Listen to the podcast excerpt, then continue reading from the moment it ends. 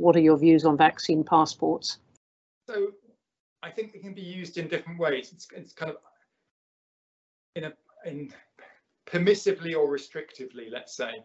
Um, I think in the context of global travel, where countries have been, you know, mostly concerned with their own populations and minimizing risk, it's understandable that as a they want to open up travel but in a controlled way and therefore it's understandable that they demand um, vaccination.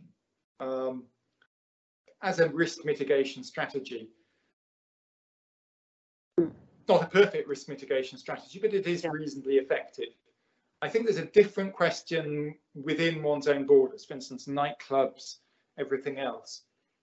So undoubtedly restricting entry to those venues to people who've um, had only had two vaccine shots will will reduce the risks of transmission in those venues. So it will have an effect if it's implemented.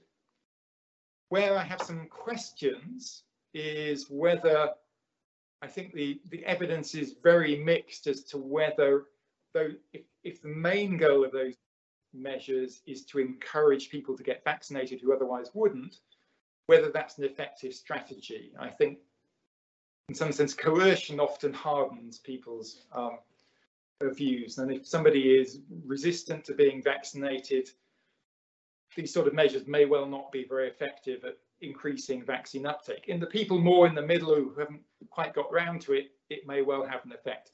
As for the broader societal, ethical, political question of should we be, you know, coercing uh, people to have a particular medical treatment, I think that's a very difficult one. I think the, I would probably draw a distinction between NHS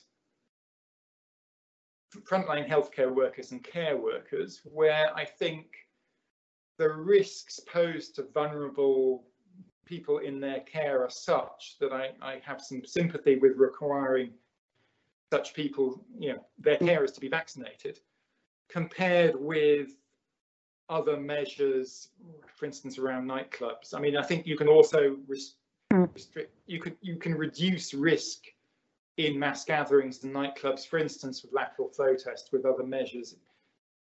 But it, it, these things are subtle judgments and, and really not scientific judgments. They're really, I mean, political judgments.